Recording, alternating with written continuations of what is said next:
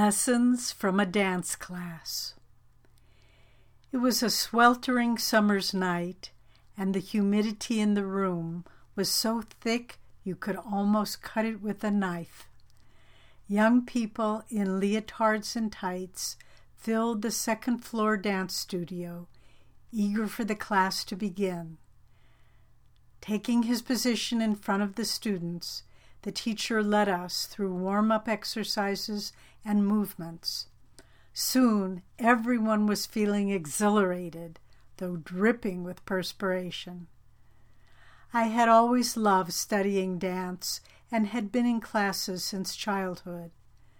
Two of my friends and I had signed up for an advanced dance class held in the evenings at a local university, and were enjoying the physical challenges and creativity that the gifted teacher brought. Watch the movements I do across the floor, then line up and repeat the pattern individually, he instructed. This was always a challenging part of each class because it required the ability to concentrate and inwardly tune in to different sequences that he demonstrated only once. That evening, after the teacher had moved across the floor in a particularly complicated pattern, I realized, as we lined up to repeat his steps, that I hadn't been paying close enough attention.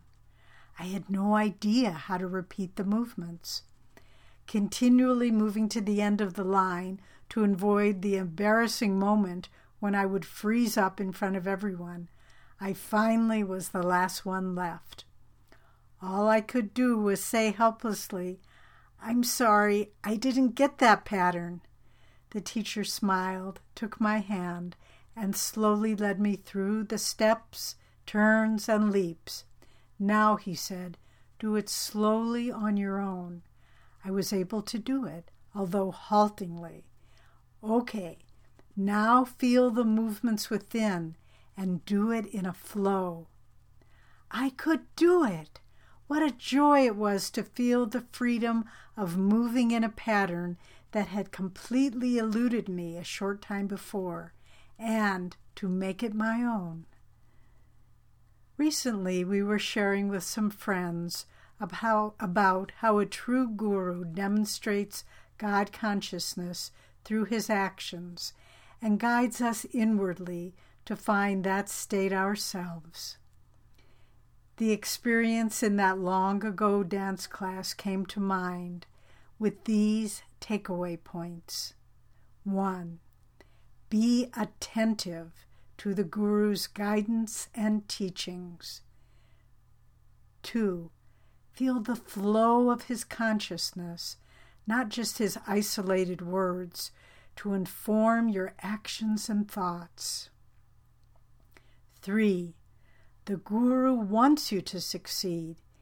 If you come to a karmic block that you don't know how to get past, don't be embarrassed to ask for help. 4. Follow his lead, and more importantly, his inner guidance to move past the tests that come to you. 5. Persevere until you feel assured that you've tuned in to the guru's consciousness. 6. Use this awareness to build strength and confidence for the spiritual journey ahead. Swami Kriyananda once said these words about attunement with the guru, quote, "True disciples may leave outwardly for a time, but they are never really gone. They always have master in their hearts, because this connection is put there by God.